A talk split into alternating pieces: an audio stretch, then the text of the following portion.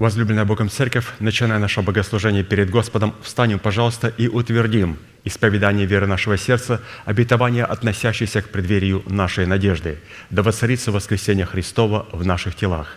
Аминь. Пожалуйста, будем петь псалом.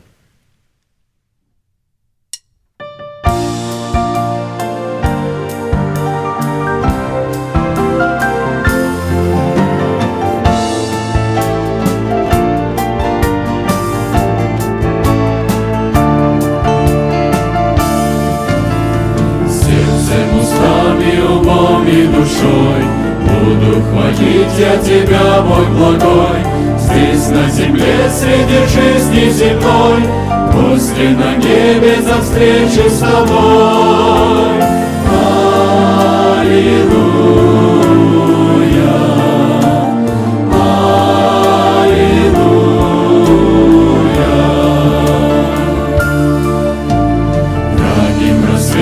воскресного дня Перед Тобою склоняюсь и я, Духом Святым мое сердце зажги, Как Ты страдал за меня, расскажи. Аллилуйя,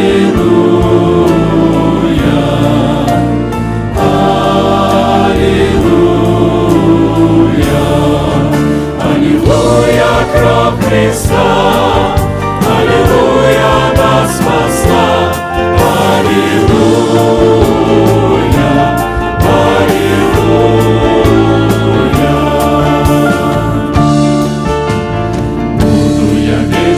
Иисуса хвалить, Песни делами о нем говорить, Утром и вечером будет со мной Последний на небе потухшей звездой.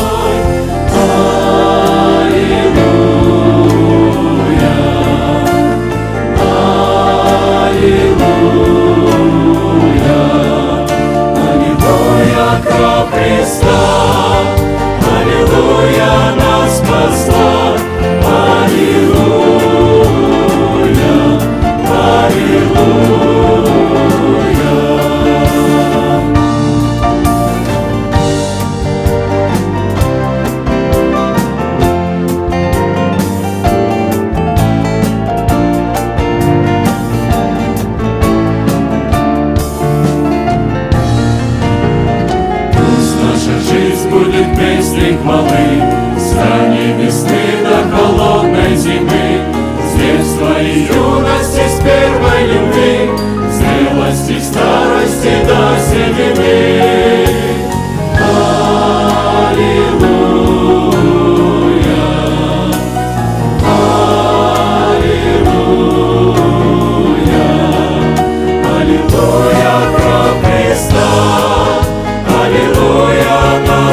спасла, Аллилуйя, Аллилуйя, Аллилуйя, кровь Христа, нас спасла, Аллилуйя, Аллилуйя.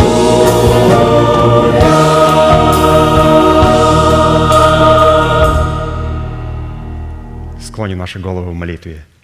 Дорогой Небесный Отец, во имя Иисуса Христа, мы благодарны имени Твоему Святому за вновь представленную привилегию быть на месте, которое очертила десница Твоя для поклонения Святому имени Твоему. И ныне позволь наследию Твоему во имя крови завета подняться на вершины для нас недосягаемые и сокрушить всякое бремя и запинающий нас грех. Да будут прокляты в этом служении, как и прежде, все дела дьявола, болезни, нищета, преждевременная смерть, демоническая зависимость, всевозможные страхи, депрессии, разрушения, косность, невежество – все это да отступит от шатров святого народа Твоего. И ныне встань, Господи, на место покоя Твоего Ты и ковчег могущества Твоего, и да облекутся святые Твои спасением Твоим, и да возрадуется пред лицом Твоим. Дай нам больше от Духа Твоего, пропитай нас Духом Твоим святым, позволь нам найти светлое лицо Твое. Мы благодарим Тебя, что это служение представлено апостолом Аркадием в Твои божественные руки, и мы молим Тебя, продолжай вести его рукой сильную и превознесенную, великий Бог, Отец и Дух Святой. Аминь. Будьте благословены, пожалуйста, садитесь.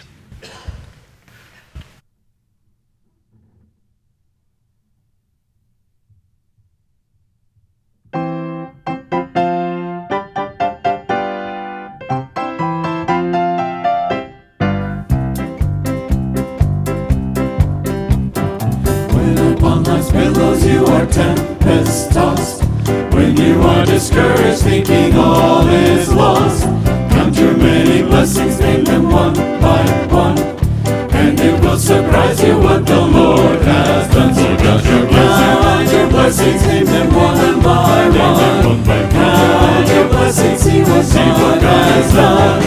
Count your blessings, name them one by one, and it will surprise you what the Lord has done.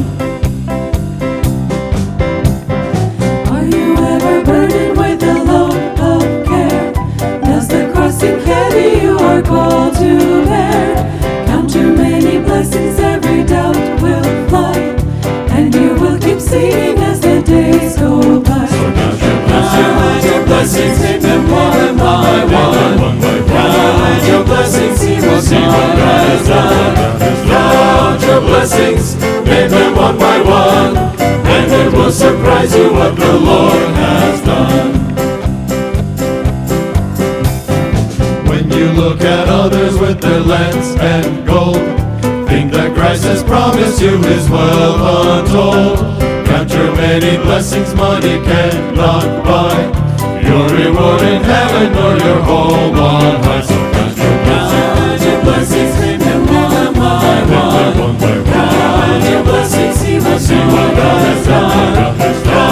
your blessings, one by one. And it will surprise you what the Lord has done.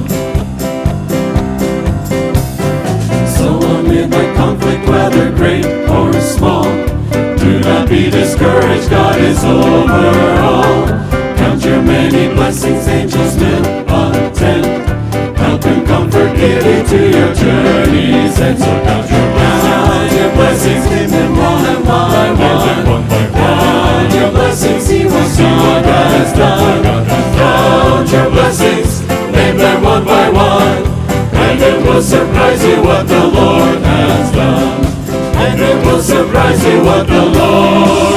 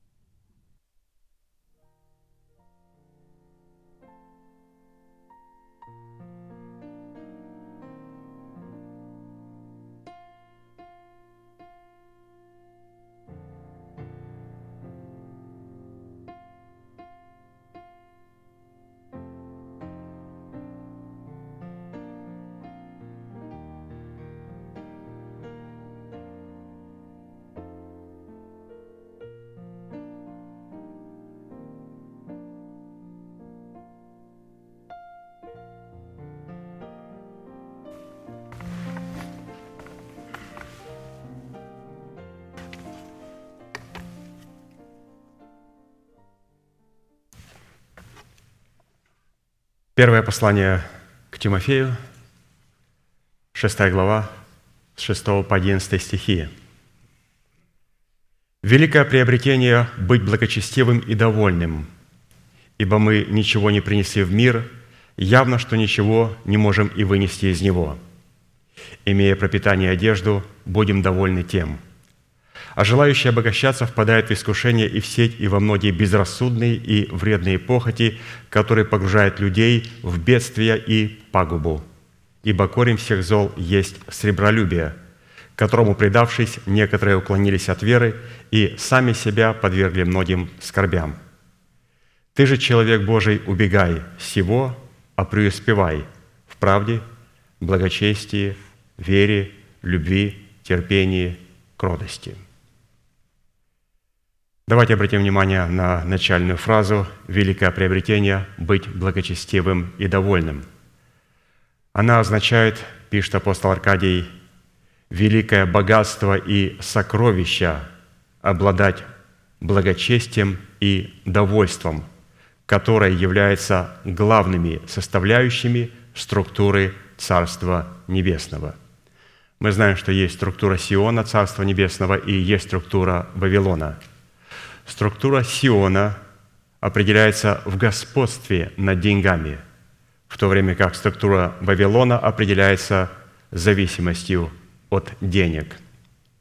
Мы должны понимать, что Бог является производителем и творцом земных богатств. Писание говорит, «Ибо Господня – земля и все, что наполняет ее».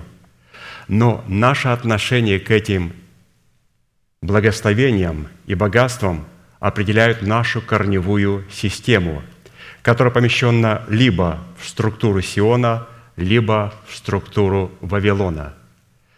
Бог не против богатств, но наше отношение к богатству показывает, где находятся наши корни. Мы видим, что в Сионе есть деньги, но в Сионе святые проявляют господство над деньгами. В Вавилоне тоже есть деньги, только там есть зависимость людей от денег. И не только это. Наше отношение не только к деньгам и процветанию, к благословениям. В Вавилоне все зависит от благословляющего, который приносит благословение в Иерусалиме, в Сионе. В Вавилоне наоборот, там есть только благословение без благословляющего. Также в Вавилоне есть помазание без помазующего – и там есть исцеление, но только без исцеляющего. И давайте обратим на пять вещей, которых здесь написал апостол Павел, апостолу Тимофею, что необходимо иметь для того, чтобы проверить себя, что я нахожусь в структуре Сиона, то есть в структуре Царства Небесного. И вот эти пять вещей, о которых мы прочитали, еще раз они написаны 1 Тимофея, 6 глава, 6 по 11 стихи. Во-первых, надо помнить, что мы ничего не принесли в этот мир, явно, что ничего не сможем вынести из него, переходя в мир иной. Мы ничего не сможем вывести, мы ничего не сможем перевести. Перевести слово, там буковка «з», но мы сможем перевести буковка «с». Совершенно два разных слова. Можно перевести машину, можно перевести мебель, или же можно перевести с буковкой «с» деньги на другой счет. Мы ничего не сможем перевести с буковкой «с», но мы сможем все перевести. Там стоит буковка «с» – перевести. То есть я могу со своего счета перевести в небесный банк. Но я туда не могу перевести свой дом, свою машину, мою мебель. Все это будет уничтожено огнем. Но я могу перевести, когда почитаю Бога десятинными приношениями. Второе. Апостол Павел говорит молодому апостолу, «Имея пропитание и одежду, надо быть довольным и благодарным Богу за такую возможность. А где дом? Где машина? Вот Писание говорит, имея одежды и пропитание, за это надо благодарить Бога. И всякий раз, когда мы садимся за стол, мы, христиане, мы все с вами молимся. Мы говорим, Господь, мы благодарим Тебя за эту пищу. И вы знаете, в этом мы выражаем благочестие. А за что там благодарить? Что у тебя там на столе? борщ, хлеб, а, какое-то богатство. Борщ, хлеб, омлет, какая разница? Господи, благодарю Тебя. Имея пропитание и одежду, мы уже благодарим Бога. Это очень важно, святые, чтобы когда мы садились и просто благодарили Бога, Господи, я сейчас являю благочестие, благодарю Тебя за эту пищу. За что нам благодарить? Благодарю Тебя, Господь, за эту пищу. Каша манна, детку кушают, детки кушают. И говорит, Господи, благодарю Тебя за кашу манну. То есть надо понимать, что когда мы благодарим, мы являем благочестие. Третье. Нам необходимо убегать и устраняться от людей, распространяющих идеи в церкви, как приобретать материальные богатства. То есть совершенно мы не против того, чтобы посещать курсы экономические, финансовые, курсы бизнеса. Это надо делать. Надо иметь экономическое знание. Но когда эти люди и поклонники Мамоны приходят в церковь, такие лжеевангелисты, которые сосредоточены только на одном – вы должны процветать, у вас должны быть деньги. И они кричат, провозглашайтесь со мной, деньги, придите ко мне. Я сказал прямо сейчас, деньги, придите ко мне. И тысячи людей провозглашают за ними – Бог не против экономического образования, Он только за. Но только чтобы это все преподавалось пастырем, как экономическое образование, но не теми эмиссарами Мамоны, которые сосредоточены только на материальном, но не на Царстве Божьем. Четвертое. Апостол Павел пишет молодому апостолу Тимофею, «Мы призваны искать преуспевание правде, благочестии, вере, любви, терпении и кротости. Вот шесть слов, что мы должны искать. Теперь, если вы посмотрите на эти шесть слов, то из этих шести слов правда, благочестие, вера, любовь, терпение и кротость, то, что необходимо искать, есть три очень непопулярных слова. Если вы увидите на интернет – поисковик ведете, какое самое непопулярное слово? Самое непопулярное слово из этих шести – это кротость или кроткие уста. Это меньше всего тема интересует людей. Она им противна – обладать кроткими устами. Второе – терпение – это тоже самое непопулярное слово. Люди не хотят терпеть. Я хочу прямо сейчас и хочу все. И следующее слово это благочестие. Это тоже самое невостребованное слово. Поэтому первое место, которое людей не интересует и не ищет – кротость. Второе место занимает терпение. И третье – благочестие. Это совершенно людей не интересует. Очень, интернет говорит, маленький запрос у людей на эти слова. Эти слова интересуют единицы. Но есть более популярные слова. Например, слово «правда». Она измеряется миллиардами. Почему? Потому что дьявол хочет давать информацию, но он хочет давать свою правду. Он совершенно не хочет, чтобы мы обладали терпением, кротостью или же благочестием. Эти слова, где он не может проявить себя. Но полуправда или же правда с его подачи – это для него информация. Из всех этих шести слов правда занимает первое место в поисковике. Второе слово – это любовь. Туда он ввел свою толерантную любовь и сказал, что надо любить всех, включая его. И третья вера – это слово «вера». Оно также очень востребовано, чтобы люди могли использовать веру, но только верой не сотрудничать с верой Божьей, а верой делать то, что они хотят, или же заниматься самовнушением. Поэтому у дьявола самые популярные слова – это полуправда, это толерантная любовь и это вера, которая не сотрудничает с верой Божьей, или же самовнушение и колдовство. Это самые популярные слова в интернете. Ну и пятое. Мы призваны быть благочестивыми и благодарными Богу. Мы сейчас, святые, будем петь псалом, и мы знаем, в чем выражается благочестие или благочестивый человек. Это человек, чтущий Бога в соответствии установленных Богом предписаний, чтущий Бога в соответствии установленных норм Священного Писания. А Господь сказал, сколько? Он сказал, десятины приношения. Он сказал, куда? Там, где есть структура Царства Небесного, где Сион – где есть теократическое служение, там, где есть учение, истины, есть хлеб. Он сказал, как? Он говорит, что мы должны быть святыней Господней, чтобы чтить Его святынями. И поэтому мы будем это делать и совершать прямо сейчас. Встанем, пожалуйста, и будем участвовать в этом привилегированном богослужении.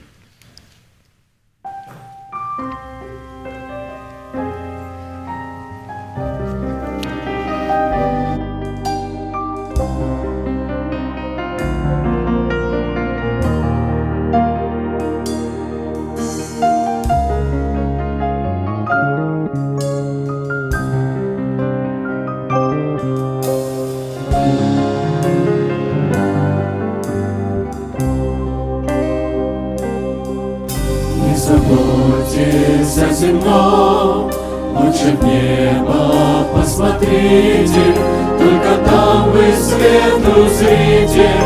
Не заботьтесь о земном, вы не под ноги себе, где все прах земного тления.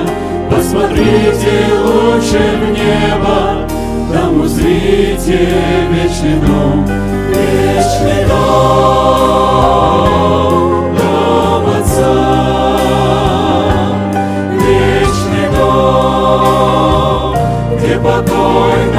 сердца. А пока еще секретом остается чудо это, что хранится у небесного Отца. А пока еще секретом остается чудо это, что хранится у небесного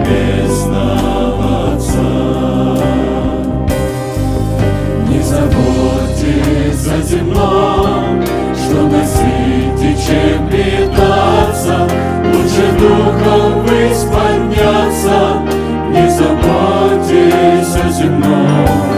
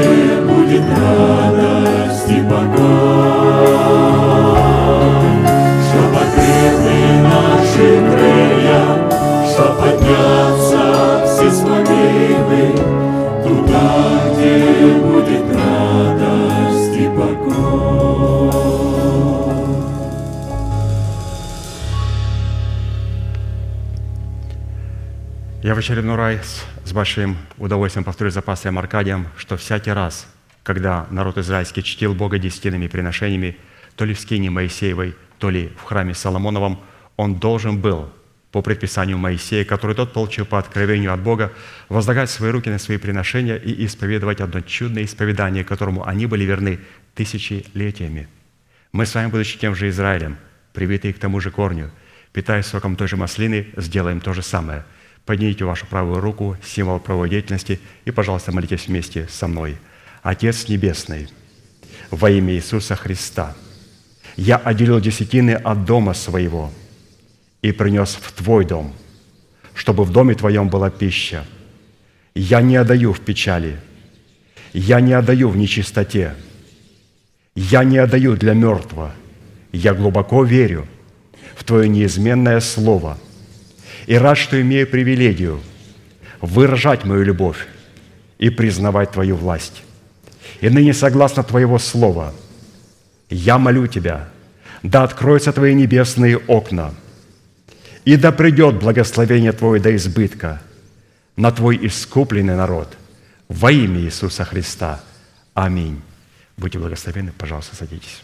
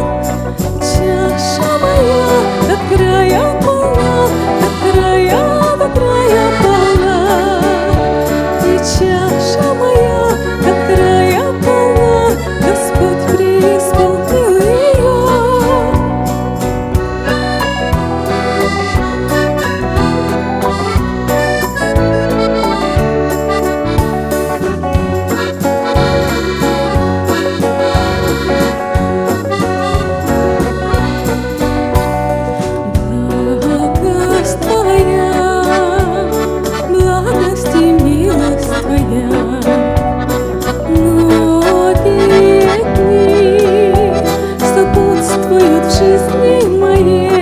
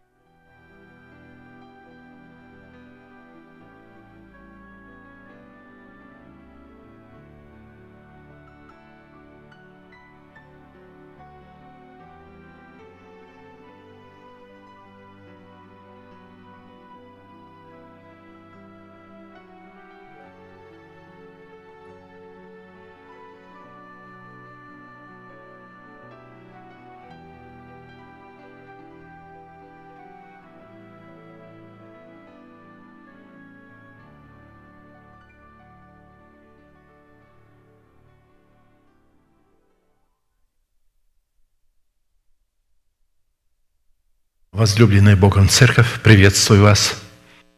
Я хочу продолжить проповедь под названием «Угодить Богу». Верою, Енох переселен был так, что не видел смерти, и не стало его, потому что Бог переселил его. Ибо прежде переселения своего получил он свидетельство, что угодил Богу. Мы с вами при рассматривании этого уникального по своей значимости места Писания отметили, что хотя Енох – отмеченный в этом стихе и относился к эталону плеяды героев веры. В этом стихе он стоит в определенном уединении и независимости от всех других героев веры. Потому что, в отличие от Еноха, о всех других героях веры сказано «Все сии умерли в вере, не получив обетований, а только издали видели онные и радовались, и говорили о себе, что они странники и пришельцы на земле». А посему в словах этого стиха, стоящего в этой главе в определенной независимости от всех других стихов, представлено откровение уникального по своему роду обетования, состоящего в том, что назначение и смысл этого места призвано разрушить в наших сердцах и в нашем разуме ложные твердыни спасения, устроенные по учению стоящих над нами душевных вождей – при условии, что мы желаем испытать себя на предмет того, верили мы, или же ходим мы пред Богом во свете, в котором ходит Бог. Во-первых, я напомню, ложные твердыни спасения, устроенные в разуме душевного человека, это уверенность своего спасения, которое он получил в формате залога, в семени слова истины, приняв его от душевных учителей, стоящих в основном во главе христианских собраний, которые основаны либо на инфраструктуре омерзительной для Бога демократии, либо на нездоровых откровениях собственной значимости и собственной гордыни в предмете добрых дел, исходящих из плоти. Принятие такого ложного спасения практически основано на извращении смысла отрывочных мест Писания, которые по-живому варварски вырваны из контекста духа и буквы Писания. В силу этого миллионы христиан, принявшие свое спасение в семени Слова, которое является форматом данного им залога, не могут являться их собственностью, потому что их собственностью оно может быть не иначе, как только будучи взращенным в их сердцах из семени имеющихся у них оправдания формат плода правды – а посему, переходя на ту сторону реки, из времени в вечность, в надежде предвкушения небесного рая, они оказались в преисподней с подобными ими людьми, которые имели подобные им ложные твердыни спасения, а также с дьяволом и ангелами его. Потому что в силу своей душевности, которая из-за отсутствия в себе Духа Христова почитала истинные слова апостолов и пророков безумием и не позволила истине благовествуемого слова разрушить свои ложные твердыни спасения, восстающие против познания Божия. Душевный человек не принимает того, что от Духа Божия, так как он почитает это безумием и не может разуметь, потому что о всем надобно судить духовно. Но духовный судит обо всем, а о нем судить никто не может. Ибо кто познал ум Господень, чтобы мог судить его? а мы имеем ум Христов, говорит апостол Павел. Мы, он имеет в виду себя и людей, которые с ним в одном духе. Человек, принявший спасение в семени слова в формате залога и не взрастивший это семя в плод оправдания, это человек, который скрыл доверенное ему серебро спасения в землю. А посему такой человек никогда не сможет ходить пред Богом а следовательно, никогда не сможет угодить Богу, в силу чего вынужден будет разделить озеро огненное себе подобными, а также с дьяволом и ангелами его. Во-вторых, ложные твердыни спасения состоят в том, что многие христиане уловлены в капкан или в ловушку лукавого из-за неумения прощать друг друга до захода солнца, в силу чего их собственные грехи – не будут прощены Богом, сколько бы они их не исповедовали и сколько бы они не делали добрых дел. Поэтому преисподня будет буквально переполнена людьми с огорченным сердцем, которые не признали Бога своим судьей, не позволили Богу быть их судьей. Ибо если вы, сказал Христос, прямые слова Христа, будете прощать людям согрешения их, то и Отец ваш Небесный простит вам согрешения ваши. А если вы не будете прощать людям согрешения их, то и Отец ваш Небесный не простит вам согрешений ваших. В-третьих, ложные твердыни спасения состоят в том, что многие, родившись от семени слова истины, воспринимают в своих телах залог данного им спасения – за храм Святого Духа, когда на самом деле в лучшем случае их тела – это синагога иудейская, а в лучшем, а в худшем – это синагога сатаны. Как написано, не может дерево доброе приносить плоды худые, не дерево худое приносить плоды добрые. Всякое дерево, не приносящее плода доброго, срубают и бросают в огонь. И так по плодам их узнайте их – а какой там может быть плод, если у них только семя оправдания? Они его не взрастили в плод правды. Там нет плода, поэтому их можно очень легко узнать. Человек, устроивший свое тело в храм Святого Духа, это доброе дерево, которое познается по плодам правды, взращенным из семени оправдания – которые выражают собою, кем является для нас Бог и что сделал для нас Бог во Христе Иисусе в плане нашего спасения, и что должны делать мы, чтобы наследовать все то, что сделал для нас Бог во Христе Иисусе. Как написано, «Тем прославится Отец мой, если вы принесете много плода и будете моими учениками».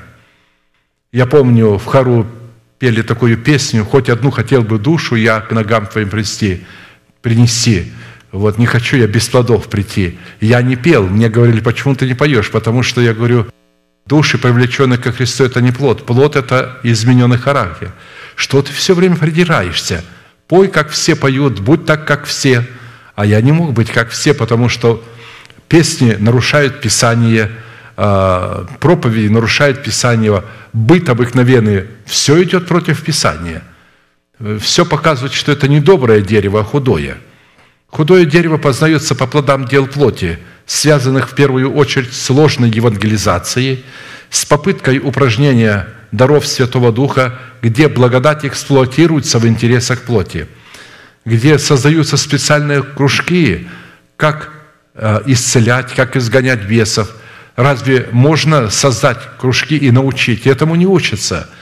Это просто приходит от Бога, когда хочет Бог – и через кого хочет Бог, и каким образом Он хочет это делать. Итак, по плодам их узнайте их. Не всякий, говорящий мне, Господи, Господи, войдет в Царство Небесное, но исполняющий волю Отца Моего Небесного. Многие скажут мне в тот день, Господи, Господи, не от Твоего ли имени мы пророчествовали – и не Твоим ли именем бесов изгоняли, и не Твоим ли именем многие чудеса творили. Обратите внимание, многие чудеса, пророчества. И тогда объявлю им, я никогда не знал вас, отойдите от меня, делающие беззаконие. То есть никогда не знал. Но люди-то полагали, что они говорят от имени Бога, Причиной гибели этих людей явилось отсутствие плода, состоящего в совлечении себя ветхого человека и в обречении себя в нового человека, что делает наше тело храмом Святого Духа. Человек, не устроивший свое тело в храм Святого Духа, не может приносить плод правды, так как не ведает, как ходить пред Богом, а следовательно не может угодить Богу если он не разумеет, как совлекать в себя ветхого человека, как обновлять свое мышление духом своего ума и как затем облекать себя в нового человека. В силу чего такой человек вынужден будет разделить озеро огненное с подобными себе, а также с дьяволом и ангелами его. В-четвертых, ложные твердыни спасения – состоят в том, что многие верующие, крещенные Святым Духом со знамением иных языков, воспринимают крещение Святым Духом за принятие Святого Духа или за вождение Святым Духом и определяют акт крещения Святым Духом за свое рождение от Бога и за родство с Богом. Я вырос в такой церкви, я знаю, о чем я говорю – и когда я показывал им, как же, если вы рождены от Бога, а почему вы ведете себя как дьявол? Ну, ты, говорит, при баптистах этого не говори. Э, то есть они явно видят, что они не, не улаживаются в канон Писания, э, что говорят на иных языках, а могут делать все, что угодно, ведут себя как сатана. Однако слова, на которых должна состоять твердыня нашего спасения, определяются такой константой. «Ибо если живете по плоти, то умрете, а если духом умерщвляете дела плотские, то живы будете. Ибо все водимые Духом Божьим суть сыны Божьи». То есть сыны Божьи только те, кто водится Святым Духом.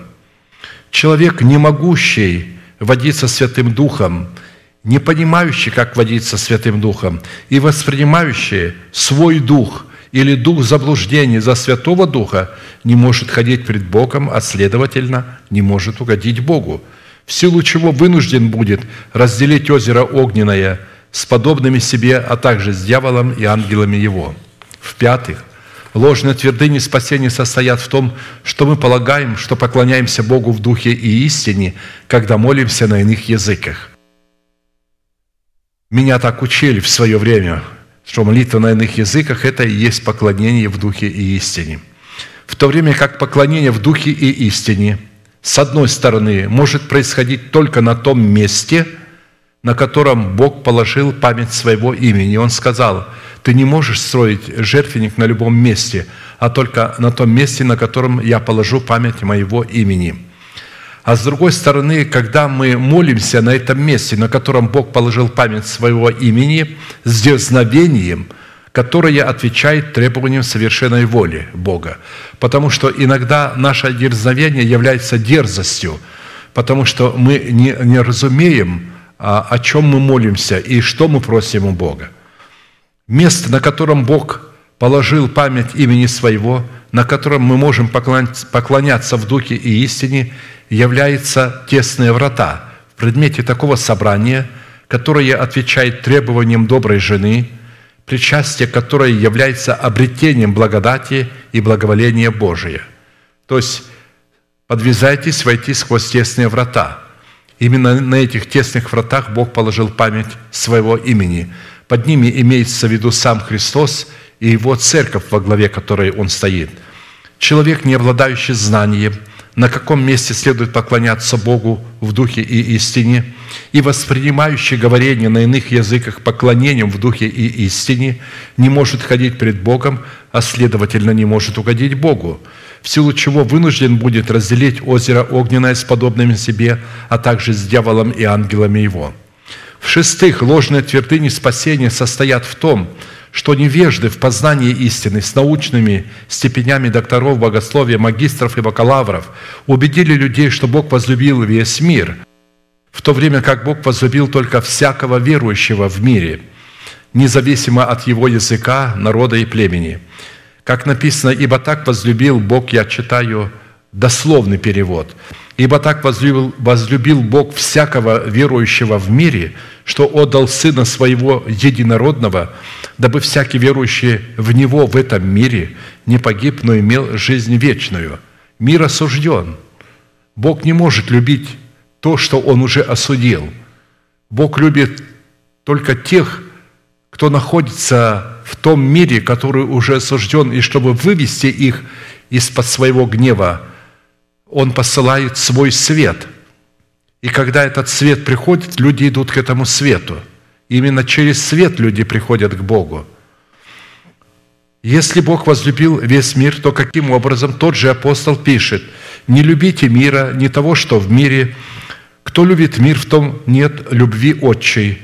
Все, что в мире похоть плоти, похоть отчей и гордость житейская, не есть от Отца, но от мира сего» и мир проходит, и похоть его, а исполняющий волю Божию пребывает вовек».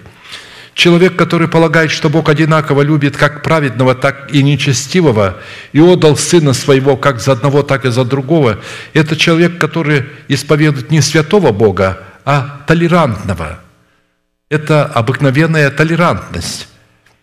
Такой человек не может ходить пред Богом, а следовательно не может уходить Богу. Бог не толерантен – он никогда не сходит, не не сходит к нечестивому.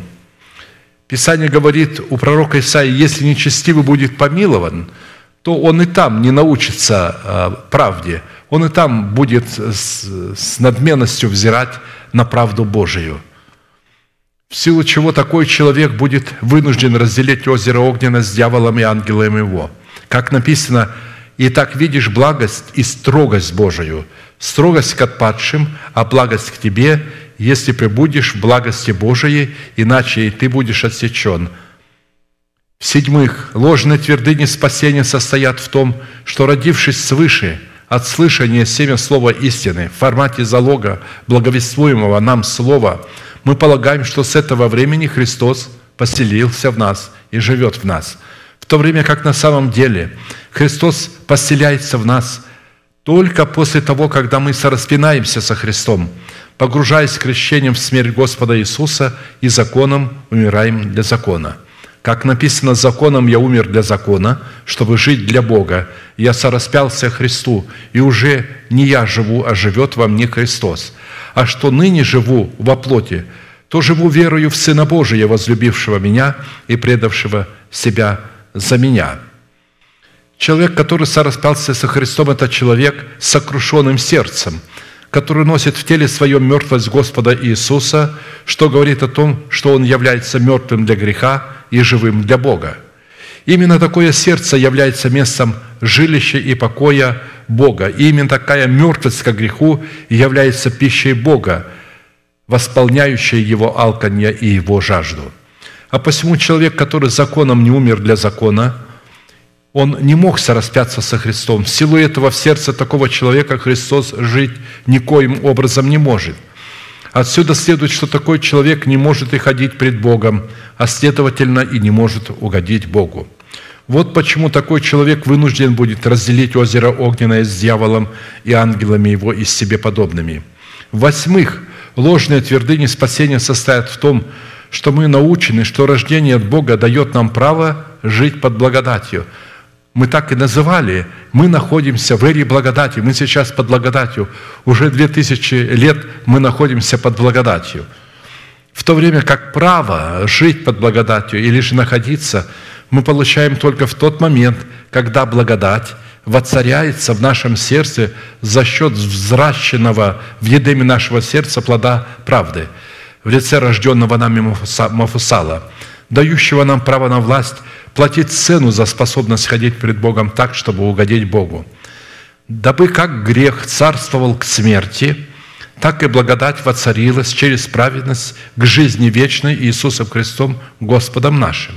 То есть грех будет царствовать к смерти до тех пор, пока благодать в нашем сердце через праведность не воцарится. А когда у нас появляется праведность? Когда мы семя оправдания, и вместе с этим семенем оправдания умираем в смерти Господа Иисуса, и тогда взращиваем плод правды. И вот именно в плоде правды воцаряется благодать. Человек, в сердце которого не воцарилась благодать, через взращенный им плод праведности семени оправдания не может ходить перед Богом, а следовательно не может угодить Богу. В силу чего такой человек будет уподоблен смоковнице, которая будет искорена искоренена и извержена из уст Бога. В-девятых, ложные твердыни спасения состоят в том, что, родившись от слышания благовествуемого нам слова истины, мы полагаем, что в этот момент Бог соделал нас царями и священниками Богу, что все мы являемся царями и священниками Богу только потому, что мы родились от Бога. В то время как на самом деле царями и священниками Богу мы делаемся только тогда, когда мы, как живые камни, устрояем себя с другими живыми камнями в дом духовный и священство святое. И такие взаимоотношения друг с другом являются взращиванием в своем сердце плода правды и семени полученного нами оправдания. Итак, отложив всякую злобу и всякое коварство, и лицемерие, и зависть, и всякое злословие, как новорожденные младенцы, возлюбите чистое словесное молоко – это не быть младенцами, а вот как младенцы любят словесное молоко, а вы возлюбите так словесное молоко, как младенцы любят молоко своей матери.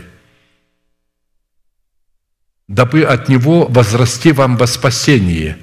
Видите, во спасении надо возрасти. Если мы не вкусим это молоко, то мы не возрастем во спасении. Ибо вы вкусили, что благ Господь, приступая к Нему, камню живому, человеками отверженному, но Богом избранному, драгоценному, и сами, как живые камни, устрояйте из себя дом духовный, священство святое. Имеется в виду живые камни, не как, живой камень не можешь строить из себя дом. Надо вместе с другими камнями, и сами, как живые камни, устрояйте из себя дом духовный, священство святое, чтобы приносить духовные жертвы, благоприятные Богу и Иисусом Христом. То есть только в братолюбии можно приносить э, благоприятные жертвы Иисусом Христом. Человек, который не устроил себя в дом духовный с другими драгоценными камнями, что возможно только через принесение Богу плода правды из семени принятого нами оправдания, не может ходить пред Богом, а следовательно и не может угодить Богу. В силу чего такой человек вместо предлагаемого ему спасения наследует погибель.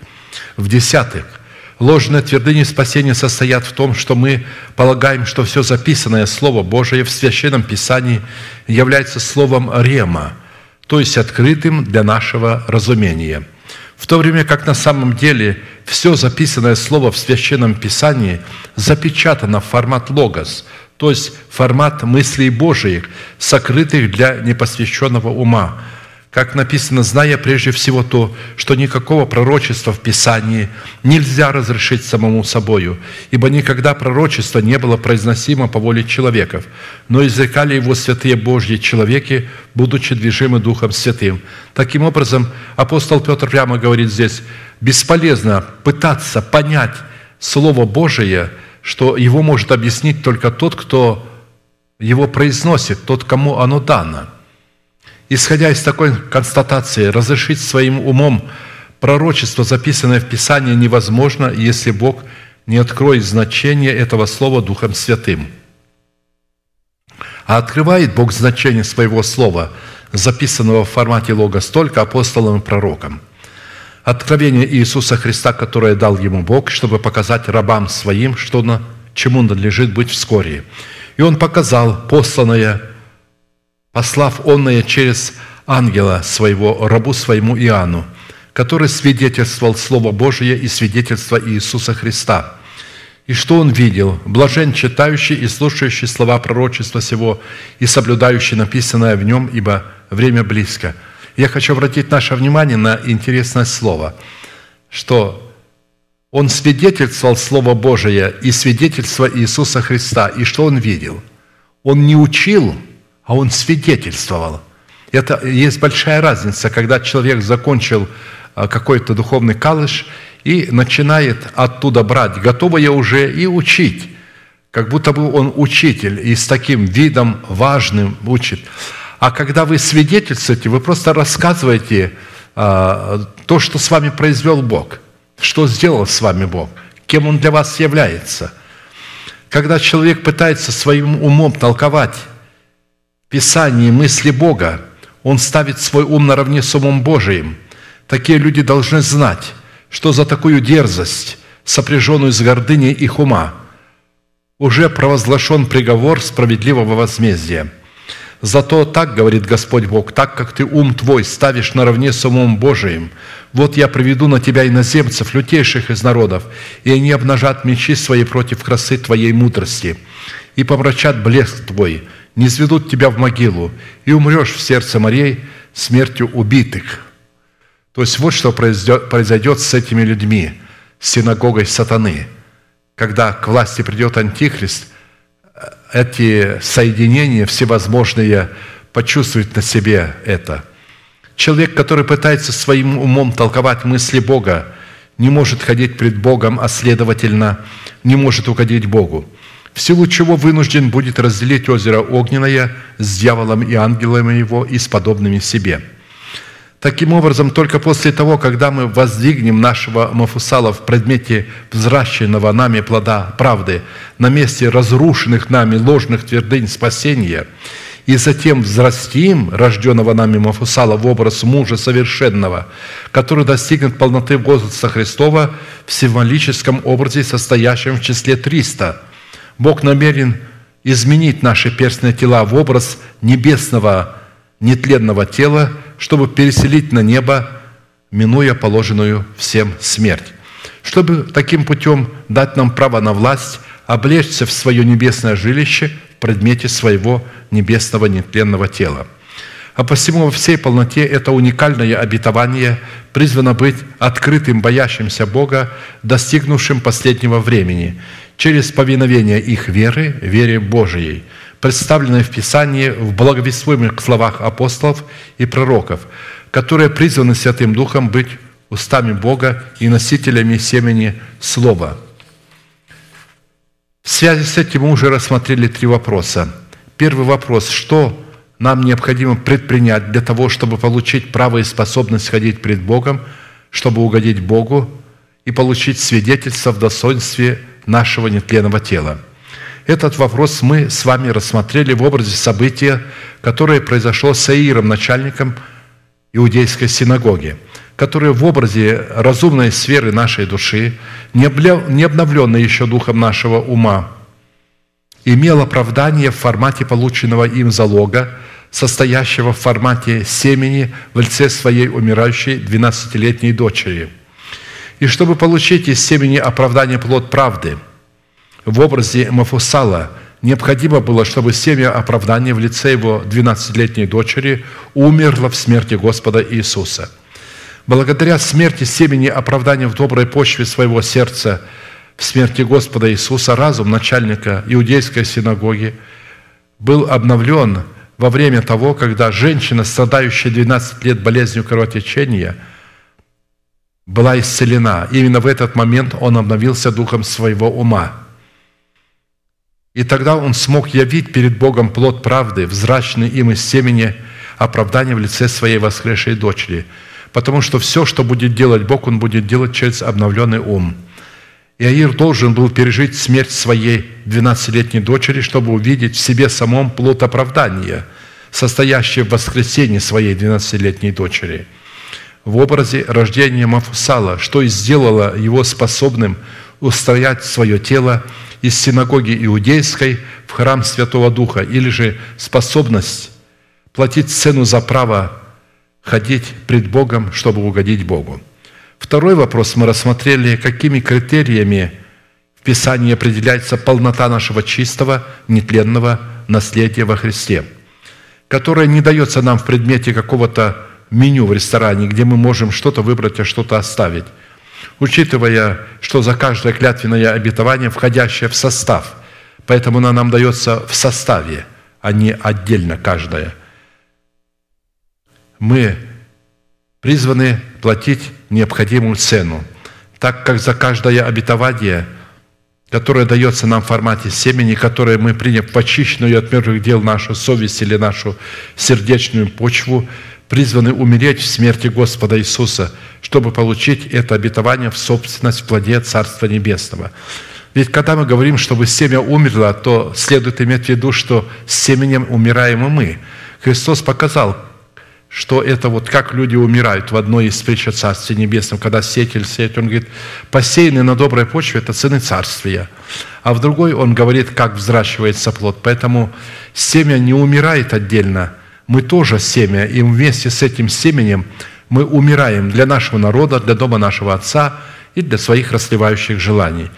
И тогда, когда мы умираем, а это процесс, именно тогда – и э, взращивается плод правды, или же рождается наш Мухусал, которого мы призваны воспитать, взрастить до 300 лет. То есть 300 – это образец правды, когда мы творим правду.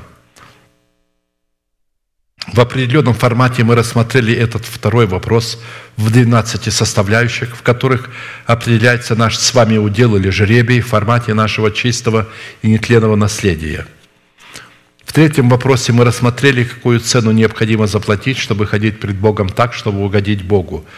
Как написано, «И ходил Енох пред Богом, и не стало его, потому что Бог взял его». Я напомню 12 составляющих, определяющих условия или цену, которая обуславливает суть нашего хождения пред Богом, хотя их гораздо больше. Ходить перед Богом означает ходить во свете, в котором ходит Бог. А Бог ходит во свете изреченного им слова – как только Бог изрекает свое слово, Он становится рабом этого слова, а его слово, изреченное им же, становится господином его, и он знает об этом – и намеренно делает это. Он хочет быть рабом своего изреченного слова. Вот почему Сын Его, Иисус Христос, везде представлен рабом. Вот раб мой. Дух Святой везде представлен рабом, потому что сам Отец представляет себя рабом. Это самая высокая степень в Царстве Небесном – быть рабом изреченного Богом Слова. Поэтому ходить во свете, в котором ходит Бог, это ходить во свете изреченного Богом Слова. Но для этого надо знать это Слово, оно преподано нам в составе учения Христова. Вот когда это учение Христова есть в нашем сердце, оно помещается в семени, и когда мы получаем его в плоде правды, то есть начинаем разуметь через Урим, то есть Святой Дух, который открывает нам истину в сердце через благовествуемое Слово, вот тогда только мы можем ходить во свете Слова, в котором ходит Бог. Только тогда дальше мы можем водиться Святым Духом, иметь помышления духовные, ходить верою или повиноваться своей верой, вере Божией – кстати, э, э, редко, э, где люди разумеют, что есть вера наша и есть вера Божия. Все разумеют, вот вера – это что-то чувство, что-то такое, что-то вот внезапно приходящее. Это не то, что внезапно приходит.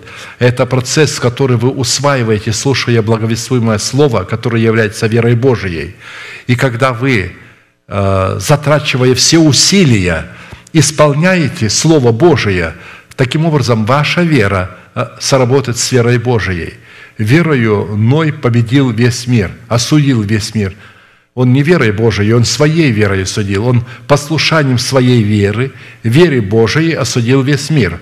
Он послушанием своей веры, вере Божией устроил ковчег спасения и таким образом осудил весь мир и сделался наследником праведности по вере. Посему Ходить пред Богом означает также творить правду и освящаться. Праведный да творит правду еще, и святый да освящается еще. До тех пор, пока мы находимся в тленных телах, нам необходимо будет постоянно освящаться, то есть отделяться от всего того, что является, грех, является грехом или идолом. Далее, ходить пред Богом означает обрекаться в любовь Божию Агапе – в-седьмых, принимать на себя злословие злословящих Бога. То есть люди не хотят страдать за истину. Если они знают, что их а, а, то есть окружение в основном не разумеет этой истины, они ее не будут выражать. Они думают, что вот так, нося в себе и понимая, это будет хорошо. Это очень плохо, потому что истина, которую вы не исповедали, является вашей рабыней, а истина, которую вы исповедуете, будет являться вашим господином – а если она будет являться рабыней, это значит, вы ее закопали в землю. Тогда вы будете неверным рабом и будете брошены во тьму внешнюю. Далее необходимо производить правосудие Бога, являть милость сосудом милосердия и гнев сосудом нечестия, иметь нрав не сребролюбивый, прощать своих ближних, как и Христос простил нас – возлюбить правду и возненавидеть беззаконие. Это не полный список, я сделал только 12 составляющих, их больше, что означает ходить пред Богом или платить цену. А вот четвертый вопрос, по каким результатам следует испытывать себя самого, верили мы на предмет того, ходим мы пред Богом или же нет. Ранее я уже отмечал, что хотя в трех предыдущих вопросах – и содержатся эти результаты. Но в них мы рассматривали совершенно другие функции. Мы рассматривали определение нашего нетленного наследия, мы рассматривали цену за право ходить перед Богом. А посему нам необходимо будет вычленить из них функции, определяющие результат того, что мы ходим пред Богом.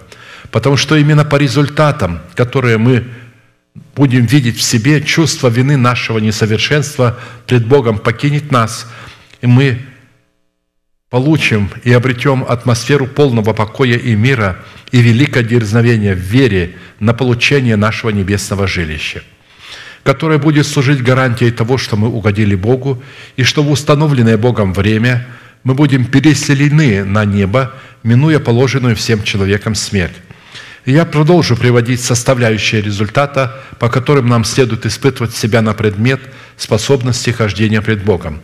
Потому что если есть результат способности хождения пред Богом в воскресении Христовом, а мы ходим в воскресении Христовом пред Богом, то есть и причина этого результата, которую мы рассматривали в цене за право и способность ходить пред Богом. Это наше сораспятие со Христом в Его смерти – а так как константа результата хождения пред Богом составляет единое целое в плоде правды, где, ходя пред Богом в воскресении Христовом, мы продолжаем носить в себе смерть Господа Иисуса Христа, которая участвует в постоянном освящении, где мы отделяемся от всего того, что является грехом или идолом. Поэтому будем иметь в виду, что каждую составляющую результат – они находятся друг в друге, исходят друг из друга, дополняют друг друга и определяют истинность друг друга. Так как девять составляющих результат хождения пред Богом уже были предметом нашего рассуждения, обратимся к десятому результату.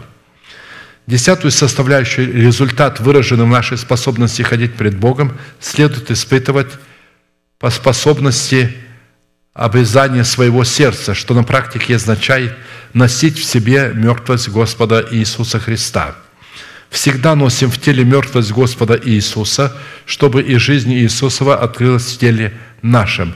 Ибо мы живые непрестанно предаемся на смерть ради Иисуса, чтобы и жизнь Иисусова открылась в плоти нашей. То есть смерть Господа Иисуса – это особый род смерти, который сохраняет в нашем теле атмосферу мертвости к греху – и является ключом к откровению жизни Бога в нашем теле, что делает нас своими Богу. Смерть Господа Иисуса в нас свидетельствует об обрезании нашего сердца, которое служит в нашем сердце заветом между Богом и нами, по которому Бог обязал себя своим словом усыновить наши тела искуплением Христовым в Его воскресении – при условии, когда мы взрастим в своем сердце семя оправдания, данное нам в формате праведности в плод правды. Когда из семени принятого нами оправдания мы взращиваем в своем сердце плод правды в лице рожденного нами Мафусала, вот тогда мы становимся праведными во Христе Иисусе. И только тогда, и не раньше, и не позже мы можем творить правду, то есть ходить перед Богом – если мы взрастили из семени оправдания, дарованного нам во Христе Иисусе плод правды в лице рожденного нами Мафусала, и стали вершить правосудие над своей ветхой натурой и над нечестивыми и беззаконными людьми, заполонившими собрание святых, то мы имеем в себе результат, состоящий в том, что мы ходим пред Богом. Как написано, «Ты возлюбил правду и возненавидел беззаконие, Посему помазал тебя Божий Бог твой елеем радости более соучастников твоих. Испытать себя на предмет любви к правосудию следует по своему отношению к судам Бога, как это выразил Давид. «Я избрал путь истины, поставил пред тобою суды, пред собою суды твои. Отврати поношение мое, которого я страшусь, ибо суды твои благи». Не отнимай совсем от уст моих слова истины, ибо я уповаю на суды Твои, и буду хранить закон Твой всегда во веки и веки.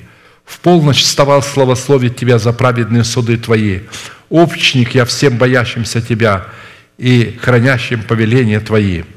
Я клялся хранить праведные суды Твои и исполню. Да живет душа моя и славит Тебя, и суды Твои да помогут мне». Я заблудился, как овца потерянная, взыщи раба Твоего, ибо я заповедей Твоих не забыл». Итак, испытать себя на предмет ненависти к беззаконию следует по своему отношению к своему народу, к дому своего отца, противящемуся истине и к растлевающим желаниям своей души. Не думайте, что я пришел принести мир на землю. Не мир пришел я принести, но меч – Ибо я пришел разделить человека с отцом его, и дочь с матерью ее, и невестку со свекровью ее, и враги человеку домашние его. Кто любит отца или мать более, нежели меня, недостоин меня. И кто любит сына или дочь более, нежели меня, недостоин меня. И кто не берет креста своего и следует за мною, тот недостоин меня. Сберегший душу свою, потеряет ее, а потерявший душу свою ради меня, сбережет ее». Если у вас есть такое отношение к судам Бога, как было у Давида, и у вас есть такое отношение к беззаконию, как было у Давида в этих трех институтах власти, которые мы призваны возненавидеть, потому что мы умерли для них в смерти Господа Иисуса, соработая своим крестом с истиной креста Христова, то вы имеете в самом себе результат, по которому вы можете испытывать себя на предмет того, что вы ходите пред Богом, и таким путем угождаете Богу – что является гарантией вашего переселения на небо, минуя положенную всем человекам смерть. Одиннадцатую составляющую результат, выраженный в нашей способности ходить перед Богом, следует испытывать по результату, выраженному в способности испытывать себя, как мы чтим Бога десятинами и приношениями с радостью или с печалью – можно ли человеку обкрадывать Бога, а вы обкрадываете меня? Скажете, чем мы обкрадываем тебя? Десятиною и приношением. Проклятием вы прокляты, потому что вы, весь народ, обкрадываете меня. Принесите все десятины в дом хранилища, чтобы в доме моем была пища. И хотя в этом испытайте меня, говорит Господь, не открою ли я для вас отверстий небесных и не изолью ли на вас благословение до избытка?» Я для вас запрещу пожирающим истерблять у вас плоды земные, и виноградная лоза на поле у вас не лишится плодов своих, говорит Господь Саваоф. И блаженными называть будут вас все народы, потому что вы будете землею вожделенную, говорит Господь Саваоф. Разумеется, вас начнут называть блаженными а, э, не сейчас. Сейчас вас блаженными не называют. А тогда, когда Бог изменит наши тела – Э, с перстного на небесное, вот тогда они начнут называть блаженными, потому что это будет результат того, что мы чтили Бога десятинами и приношениями. Люди, не чтущие Бога десятинами и приношениями, находятся под проклятием, а проклятые Царство Божие не наследует. Десятины и приношения – это пища Бога, а посему мы призваны приносить в церковь нашей десятины, а не выносить из нее подо всяким предлогом, полагая, что церковь должна содержать нас или наших друзей и оплачивать наши или их расходы. Мы должны знать, что если мы с радостью чтим Бога десятинами и приношениями, это результат того, что мы ходим пред Богом. Двенадцатая составляющая результат выражен в нашей способности ходить пред Богом – следует испытывать по результату, выраженному способности при обращении к Богу, научиться всегда правильно и законно пользоваться властным именем Иисуса. Вот у нас один брат поет а, об имени Яхве. А, оно там абсолютно не должно стоять, там должно стоять имя Иисуса. Нас Бог а, спас именем Иисуса – и только через имя Иисуса Он хотел, чтобы оно возвеличилось. Не следует возвеличивать то, что нам не повелено. Да, мы изучаем другие имена Бога, но э, это говорит о том, что эти люди, когда начинают составлять что-то, они составляют своим умом. Поэтому здесь нужно быть очень осторожными.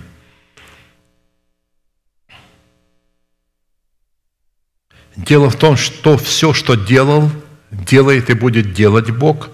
Он делает и будет делать в отношении своего народа через наши молитвы именем Иисуса, в которых мы заплатим цену за право обращаться к Богу через законную власть имени Иисуса и задействовать имя Иисуса Христа в отношении иерархии земных, небесных и преисподних.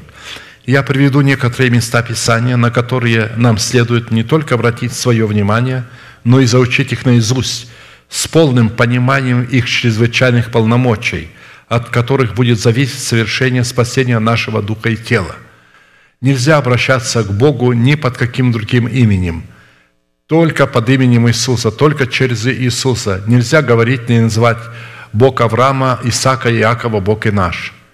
Это практически опасная фраза – Этим самым вы а, игнорируете имя Иисуса. Иисус сказал, когда вы будете молиться, Отцу, молитесь в Мое имя. Истинно, истинно говорю вам, верующий в Меня дела, которые творю я, и Он сотворит, и больше сих сотворит, потому что я к Отцу Моему иду. И если чего попросите у Отца во имя Мое, Его имя Иисус, то есть Спаситель, то сделаю. Да прославится Отец в Сыне. Если чего попросите во имя Мое, я то сделаю. Если любите Меня, соблюдите Мои заповеди». То есть любовь к Богу – это исполнение Божьих заповедей – и я умолю Отца, и даст вам другого утешителя. То есть мы получаем другого утешителя. Дух Святой приходит к нам как Господь и Господин только тогда, когда мы возвеличиваем имя Иисуса. По-настоящему возвеличиваем. И по-настоящему понимаем, что все, что дает нам Бог, Он дает нам в Иисусе, через Иисуса и Иисусом Христом – Поэтому здесь написано, «Я дам вам другого утешителя, да пребудет с вами вовек Духа истины, которого мир не может принять, потому что не чтит Его, не, ви, не видит Его, не знает Его, а вы знаете Его, ибо Он с вами пребывает и в вас будет. Не оставлю вас сиротами, приду к вам». Причина, по которой Иисус повелел своим ученикам обращаться к Богу за помощью в свое имя, состоит в том, что Бог превознес свое Слово – которое превыше всякого своего имени в имени Иисуса, так как выше имени Иисуса нету нигде, ни на небесах, ни на земле, ни в преисподней. Он, будучи образом Божиим, то есть Иисус, не почитал хищением быть равным Богу, но уничижил себя самого, приняв образ раба, сделавшись подобным человеком и по виду стал как человек – быв послушным даже до смерти и смерти крестной. Посему и Бог превознес его и дал ему имя выше всякого имени. Он дал его имя Слово Божие. В Откровении он так и написано Слово Божие, обогренное кровью, и был показан агнец закланы. Дабы под именем Иисуса преклонилось всякое колено небесных, земных и преисподних.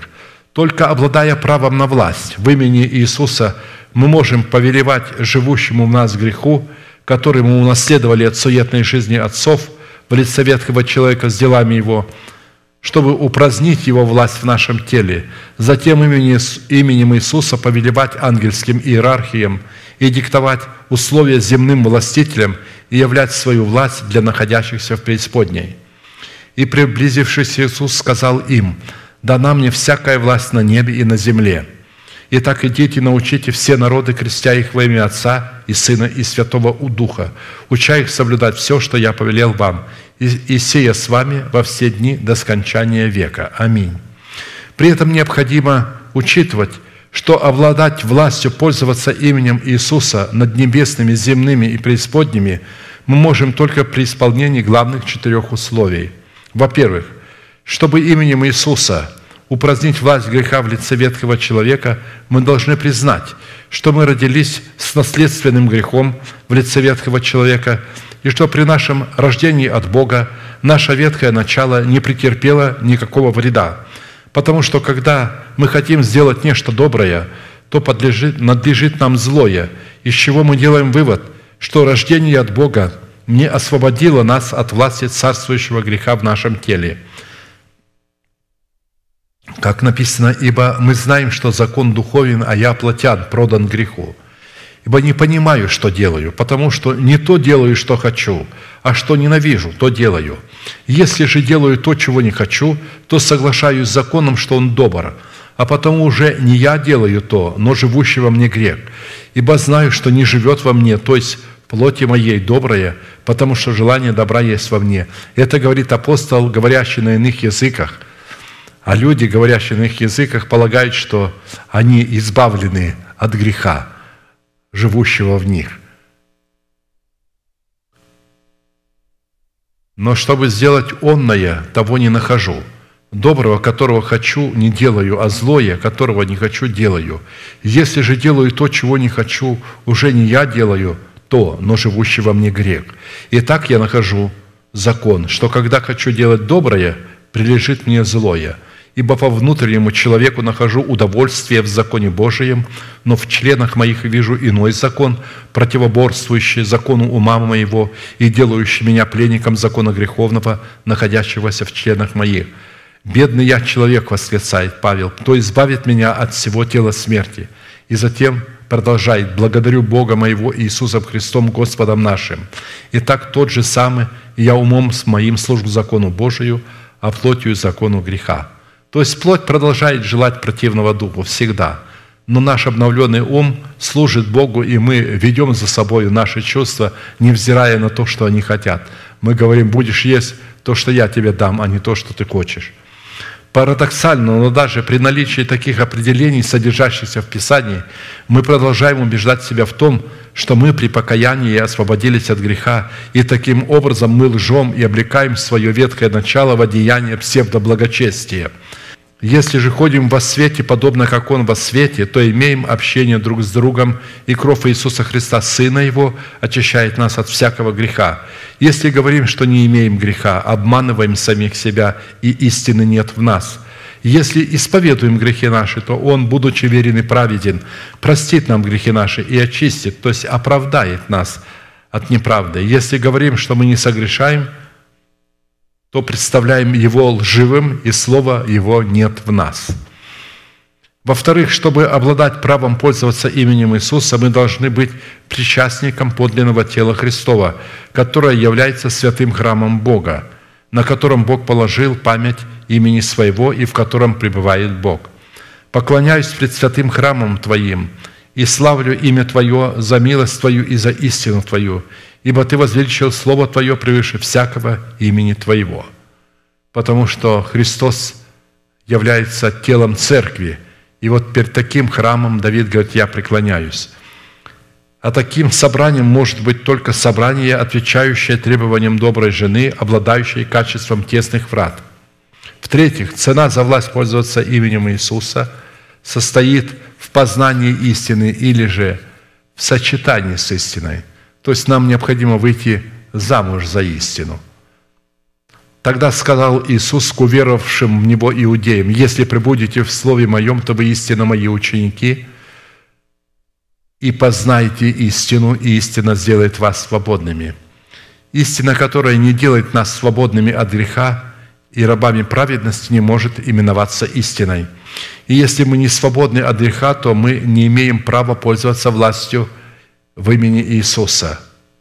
В-четвертых, цена за власть пользоваться именем Иисуса состоит в принятии оправдания, которое мы получили даром в формате залога и пустили его в оборот смерти Господа Иисуса, чтобы обрести его в формате плода правды или в способности творить правду. Как написано, праведный да творит правду еще, и святый да освящается еще. Все гляду скоро, и возмездие мое со мною, чтобы воздать каждому по делам его – я есть Альфа и Омега, начало и конец, первые и последние. Блажены те, которые соблюдают заповеди Его, чтобы иметь им право на древо жизни и войти в город воротами. Слово Божие, возвеличенное в храме нашего тела, превыше всякого имени Бога, это имя Иисуса, которое обогрено Его кровью.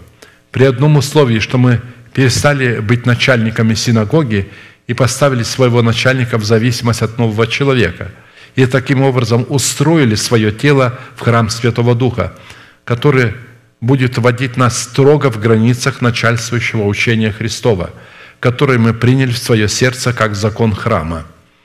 «И увидел я отверстие неба, и вот конь белый, и сидящий на нем называется верный и истинный, который праведно судит и воинствует. Очи у него, как пламень огненный, и на голове его много диадим» Он имел имя, написанное которого никто не знал, кроме его самого. Он был облечен в одежду, обогренную кровью. Имя ему Слово Божие. Видите, кого Бог называет Словом Божиим?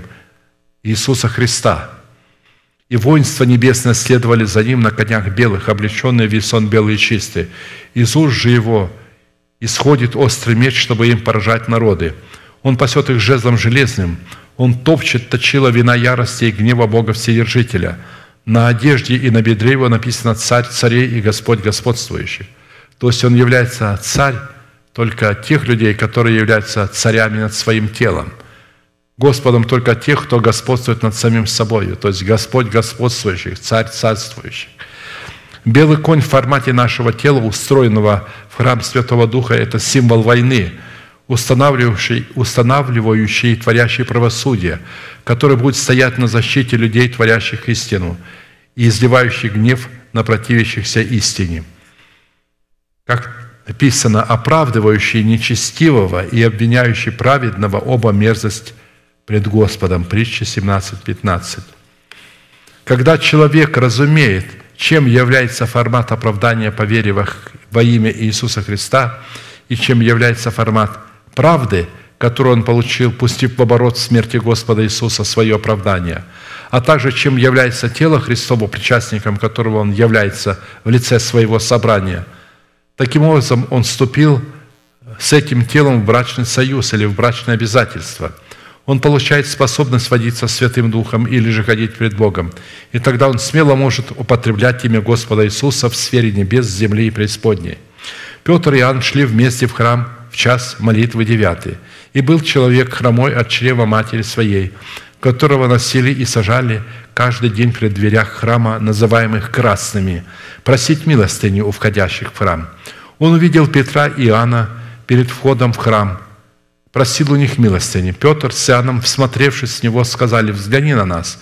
И он пристально смотрел на них, надеясь получить от них что-нибудь. То есть они сказали, посмотри на нас, чтобы он захотел от них что-то получить. У них было что-то такое, что они хотели ему дать, но для этого надо, чтобы он посмотрел на них э, с надеждой что-то получить.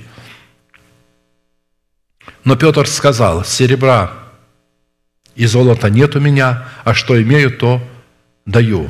Во имя Иисуса, Христа Назарея, встань и ходи». И, взяв его за правую руку, поднял, и вдруг укрепились его ступни и колено, и, вскочив, встал, и начал ходить, и вошел с ними в храм, ходя и скача и хваля Бога. Надежда получить что-либо от людей, которые юридически водились Святым Духом, а посему и обладали правом пользоваться именем Иисуса, дали ему то, чем они обладали. Следующий пример. Случилось, что когда мы шли в молитвенный дом, встретились с нам одна служанка, одержимая духом прорицательным, которая через прорицание доставляла большой доход господам своим. Идя за Павлом и за нами, она кричала, говоря, «Сии человеки, рабы Бога Всевышнего, которые возвещают нам путь спасения». Это она делала много дней. Павел, вознегодовав, обратился и сказал Духу, «Именем Иисуса Христа повелеваю тебе, выйди из нее». И Дух вышел в тот же час. При этом следует отметить, что Павел много дней ничего не предпринимал против женщины, одержимой духом прорицания – пока он не получил внутреннее повеление от Святого Духа.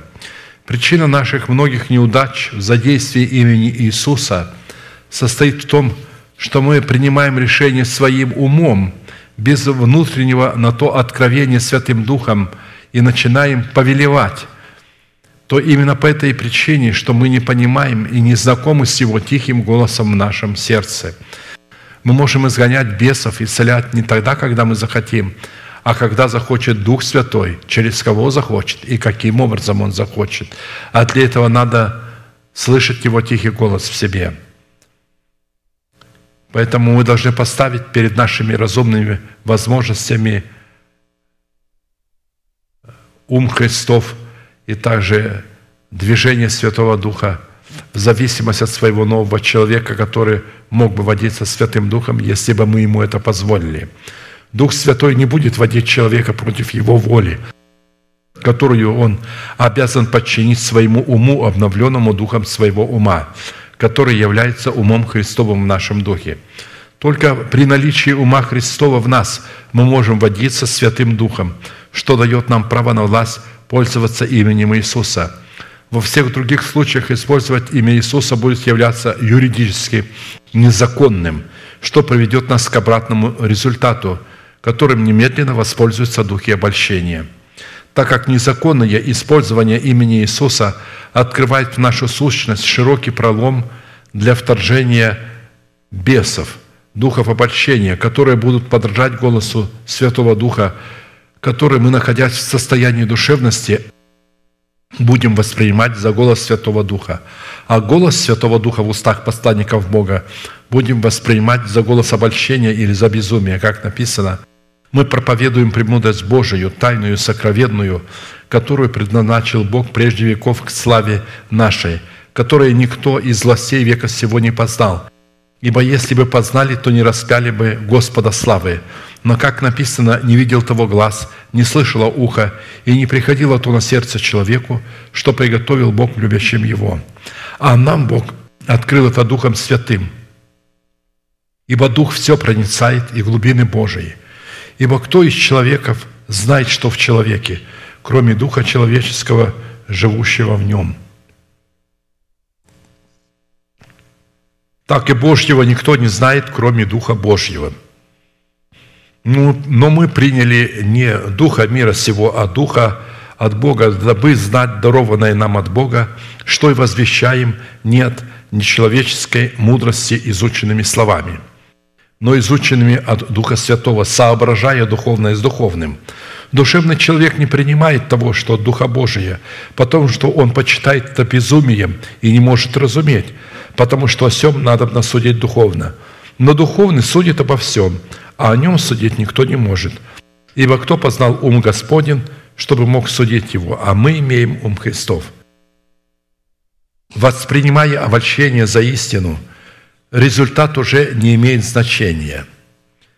Будь он положительный или отрицательный, вы обратились, обратитесь в оккультно обремененного человека – который будет водиться собственными снами и толкованиями, так как увидели результат. А этот результат, несмотря на то, что положительный, то не имеет значения. Если вы восприняли Духа Нечистого за Святой Дух, то не имеет значения, произошло чудо или не произошло. Потому что вы будете водиться с этого времени собственными снами и толкованиями, отделяя себя от единства веры – так как вашим авторитетом станет ваше обольщенное сердце и надменность вашего плотского ума, ведущая вас к вечной погибели. А посему, если вы имеете власть на право пользоваться именем Иисуса, вы практически имеете власть на право ходить перед Богом, чтобы угодить Богу. Имея такой результат, мы имеем великое дерзновение в вере, которое несет нам покой в имени Иисуса и служит нашей гарантией переселения на небо – минуя положенную всем нам смерть. Я хотел бы, чтобы мы очень внимательно переосмыслили свое отношение к имени Иисуса. Во-первых, не повторяли его во всякое время, а повторяли его и использовали его там, где необходимо. И поняли, что в имени Иисуса содержится великая сила. Только в этом имени Бог сосредоточил великую силу. Поэтому любое имя Бога через имя Иисуса – может быть действенным. Поэтому, когда мы изучаем имена Бога, то эти имена задействуются через имя Иисуса. Бог так сделал, что имя Иисуса является проводником всех Его имен, поэтому и возвеличил Его выше всякого своего имени. Поэтому, когда вы говорите, поете, что-то рассказываете, всегда ставьте имя Иисуса, а не какое-то другое имя. Аминь.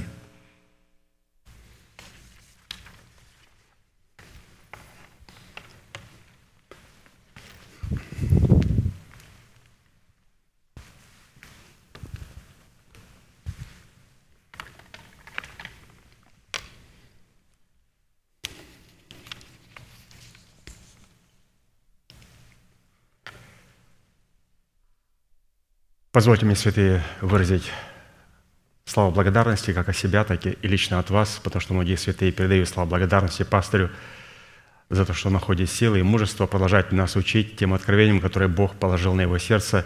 И они очень драгоценные откровения.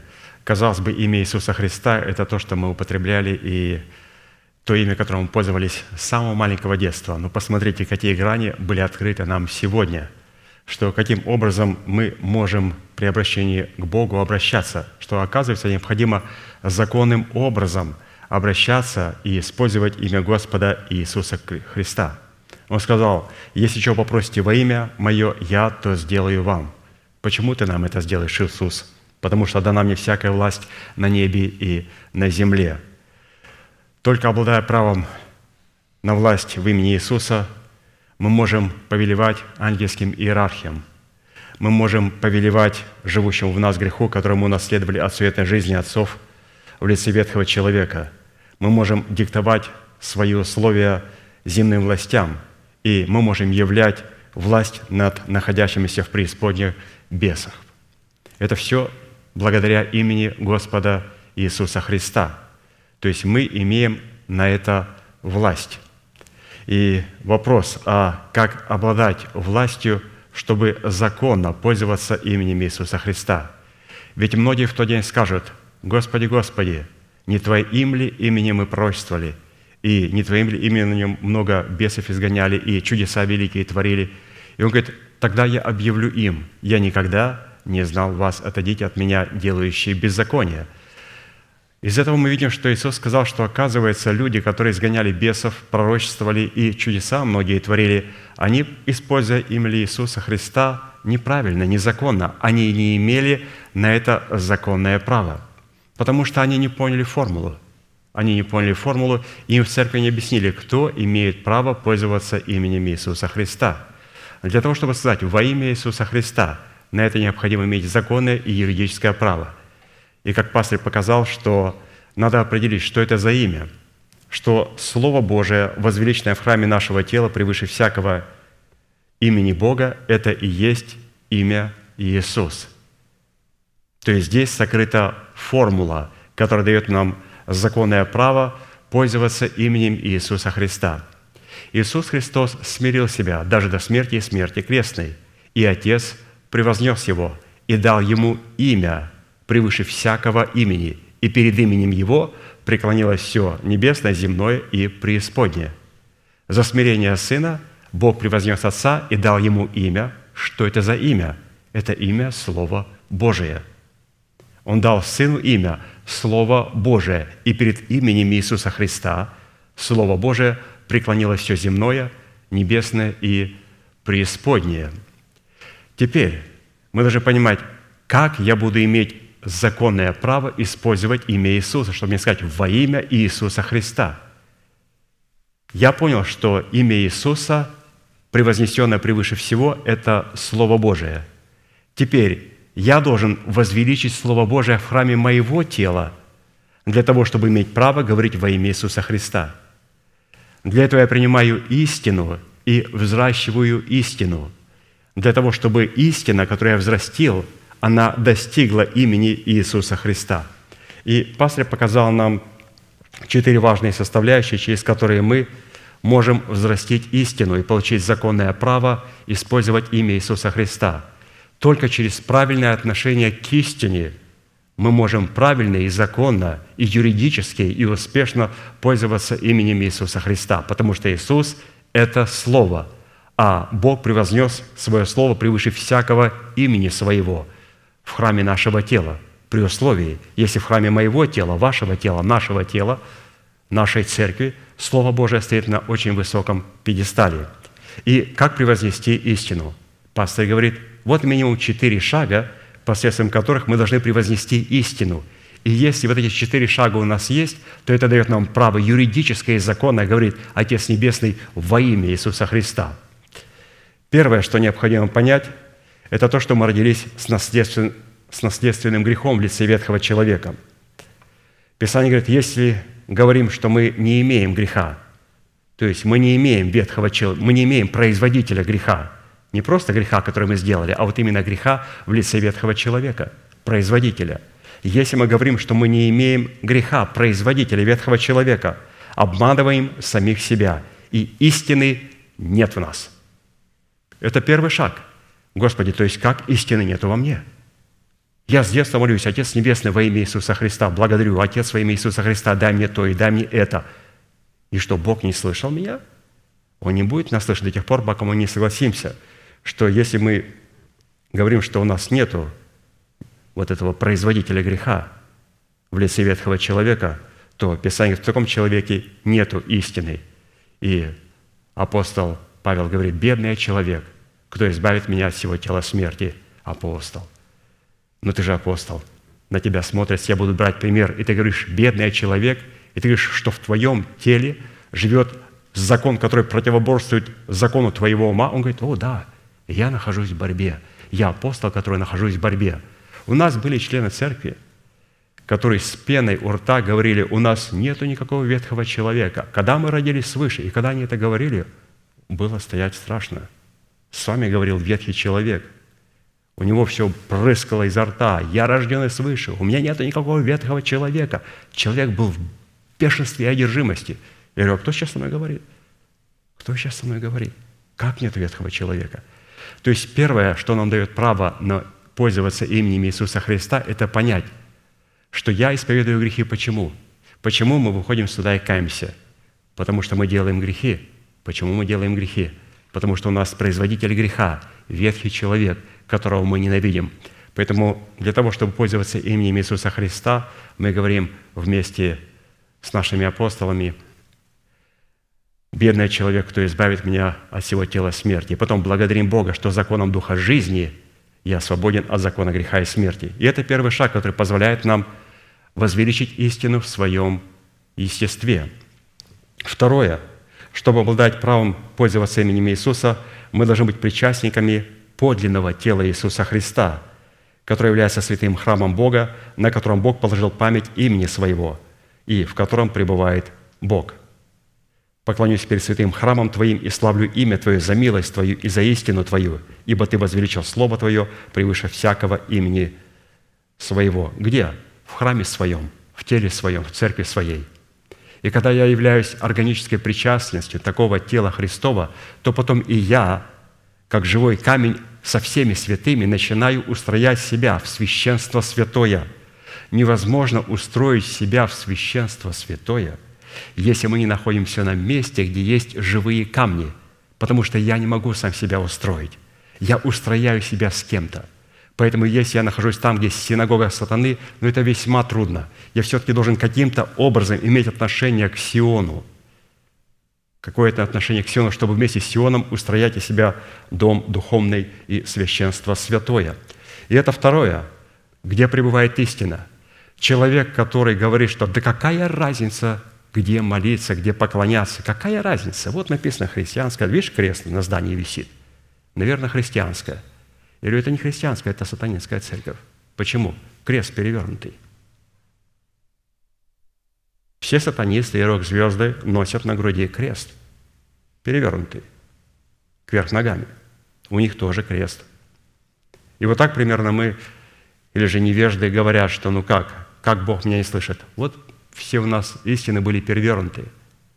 Но, слава Богу, по милости Божией, они встали в правильное положение. Поэтому истина возвеличивается в нашем теле, когда мы понимаем, что очень многое значит, где я нахожусь тело Христа очень много значит.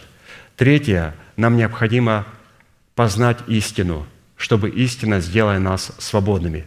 А чтобы познать истину, необходимо очистить свою совесть от мертвых дел. И потом туда записать эту истину, и потом пребывать в этой истине, размышлять в этой истине и познавать эту истину. И мало того, как пастор сказал, у нас должен произойти брак. Мы не женимся на истине, мы выходим замуж за истину. Мы покрываем свою голову перед истиной, и истина стоит выше нас. Но для того, чтобы сочетаться с истиной, я должен сочетаться с Сионом, вступить в ряды святых детей Божьих, Сионом, с церковью, живой церковью. И когда я сочетался с Сионом, полюбил Сион, полюбил церковь, потом Господь через определенное время позволит мне сочетаться и с Его истиной. И это третий шаг. Что я делаю? Я возвеличиваю Слово Божие. С чего я начинаю? Вот с самого низа, с преисподней, Господь, я знаю, что во мне есть грех в лице ветхого человека, я ненавижу. Освободи меня от этой суетной жизни. Он говорит, хорошо, я помогу тебе. Следующее. Найди церковь, где есть истина. Следующее. Познай истину в этой церкви. И следующее, четвертый шаг заключительный, эта истина должна помочь тебе принести плод правды. И вот когда мы принесем плод правды, и когда мы будем говорить, Дорогой Небесный Отец, во имя Иисуса Христа, наше Слово будет работать. Но до этого необходимо дойти. И мы сейчас, святые, будем идти этими шагами. Я призываю на это место всех тех святых, которые хотят утвердить истину для себя. А для этого необходимо исповедать свои грехи. А это значит, Господь, я сделал грех не потому, что я грешник, а потому что у меня есть ветхий человек, который производит этот грех. Я согрешаю – я ненавижу грех, я отрекаюсь от него, и я осуждаю его. Мы будем молиться, и мы будем ждать святых у алтаря. Будьте благословенны.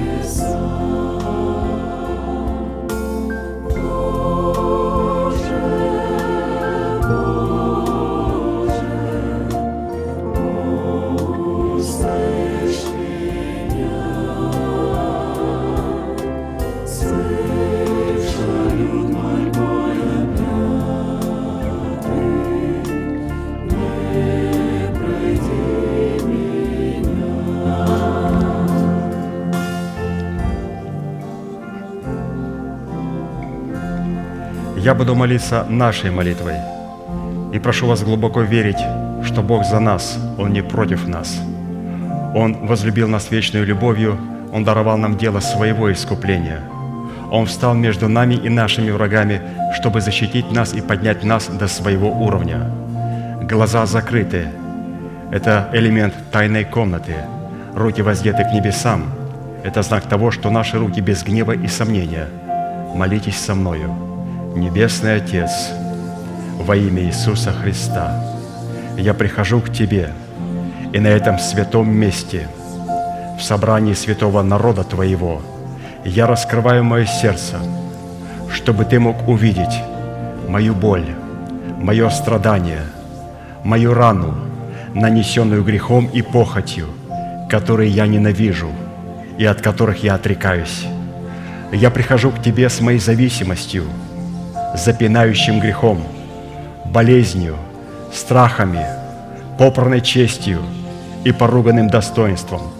Прошу Тебя, прости меня, омой меня, очисти меня, исцели мою рану, восстанови меня, защити меня кровью Сына Твоего. И прямо сейчас, перед небом и адом, я хочу исповедать, что согласно Твоего Слова я омыт, я очищен, я исцелен, я восстановлен, я оправдан, я спасен. Прощаются грехи ваши и беззакония ваши во имя Иисуса Христа. Да благословит тебя Господь, да презрит на тебя светлым лицом своим и помилует тебя, и да даст тебе мир. Да падут вокруг тебя тысячи и десятки тысяч, одесную тебя, а к тебе не приблизится. Да придут на тебя благословения гор древних и холмов вечных. Да будет низвержена с шумом из тела твоего держава смерти, и да будет на месте ее воздвигнута держава жизни и воскресения. Да придет все это на тебя и на все потомство твое, и весь народ да скажет Аминь.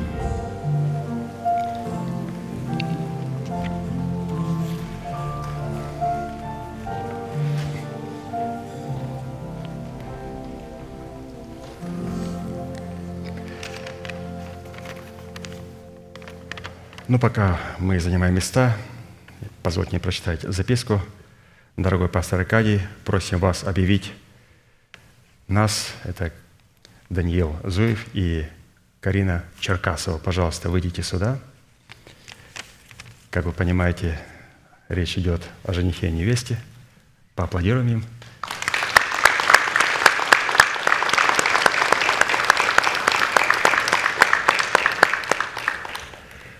Все, вы их очень хорошо знаете. Это наши святые, это наши дети, которых мы любим, которых мы ценим. И они будут готовиться к свадьбе, которая будет у них очень скоро. И поэтому, если вы будете видеть их вместе, пожалуйста, не смущайтесь. И если кто-то попытается разбить помолвку, это просто так с рук не сходит. Придется иметь дело с пастором Аркадием. Я такими вещами не занимаюсь. Да. Ну, все, и теперь вы пока стоите здесь, давайте вместе с ними прогласим манифест, и потом вы сядете. Могущему же соблюсти нас от падения и поставить перед славою Своею непорочными в радости, единому, премудрому Богу, Спасителю нашему, через Иисуса Христа, Господа нашего, слава и величие, сила и власть, прежде всех веков, ныне и во все веки. Аминь. Можете садиться. Следующее собрание наше будет во вторник в 7 часов вечера на этом же месте. Будьте благословены в вашем пути и в жилищах ваших. Ну и можете поприветствовать друг друга, как говорит наш пастырь.